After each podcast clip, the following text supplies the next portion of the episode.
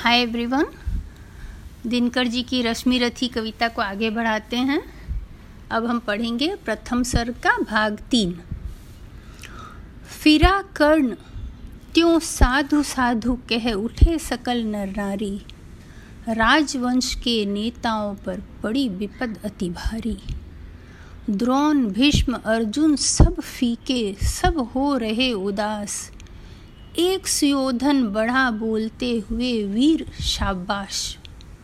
द्वंद्व युद्ध के लिए पार्थ को फिर उसने ललकारा। अर्जुन को चुप ही रहने का गुरु ने किया इशारा।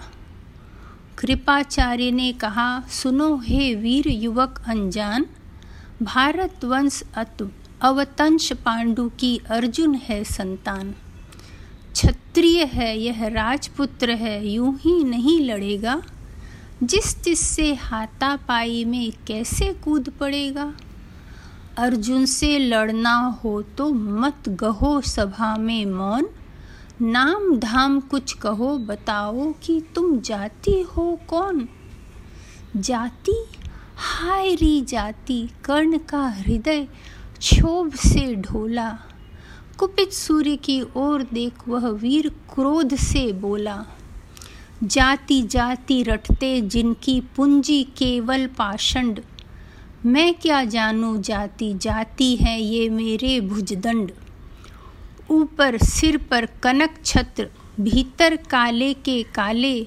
शर्माते हैं नहीं जगत में जाति पूछने वाले। सूत पुत्र हूँ मैं लेकिन थे पिता पार्थ के कौन? साहस हो तो कहो ग्लानी से, रह जाओ मत मौन। मस्तक ऊँचा किए जाति का नाम लिए चलते हो। पर अधर्ममय शोषण के बल से सुख में पलते हो। अधम जातियों से थर थर कांपते तुम्हारे प्राण। छल से मांग लिया करते हो अंगूठे का दान। आप सबों ने पढ़ा होगा एकलव्य की कहानी, जिसमें अर्जुन ज़्यादा अर्जुन से ज़्यादा वो अच्छा वीर न निकले, इसलिए उसके अंगूठे का बलिदान उन्होंने मांग लिया था गुरु दक्षिणा के रूप में। ठीक है, अब हम भाग चार पढ़ेंगे। पूछो मेरी जाति शक्ति हो तो मेरे भुजवल से। रवि समान दीपित ललाट से और कवच कुंडल से।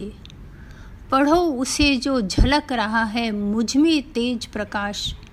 मेरा रोम रोम में अंकित है मेरा इतिहास। अर्जुन बड़ा वीर क्षत्रिय है तो वह आगे आवे। छत्रित्व का तेज मुझे जरा दिखलावे। अभी छीन इस राजपुत्र के कर से तीर कमान। अपनी महाजाति की दूँगा मैं तुमको पहचान। कृपाचार्य ने कहा, वृथा तुम क्रुद्ध हुए जाते हो। साधारण सी बात, उसे भी समझ नहीं पाते हो। राजपुत्र से लड़े बिना होता हो अगर अकाज, अर्जित करना तुम्हें चाहिए पहले कोई राज। कर्ण हतप्रभ हुआ तनिक, मन ही मन कुछ भरमाया। सह न सका अन्याय सुओधन बढ़कर आगे आया। बोला, बड़ा पाप है, करना इस प्रकार अपमान। उस नर का जो दीप रहा हो, सचमुच सूर्य समान। भूत, मूल जानना बड़ा कठिन है, नदियों का, वीरों का। धनुष छोड़कर और गोत्र का क्या होता, रंधीरों का? पाते हैं सम्मान तपोबल से भूतल पर शूर। जाति जाति का शोर मचाते केवल कायर क्रूर। जिसने देखा नहीं कर्ण जब निकल भीड़ से आया, अनायास आतंक एक संपूर्ण सभा पर छाया। कर्ण भले ही सूतो पुत्र हो अथवा सुपच चमार, मलिन मगर इसके आगे हैं सारे राजकुमार। यहाँ पर ख़त्म होती है अपनी कविता। ये सब जो है दुर्योधन ने कर्ण के प्रशंसा में कहा है। आगे और भी बहुत रुचिकर होता जाएगा ये।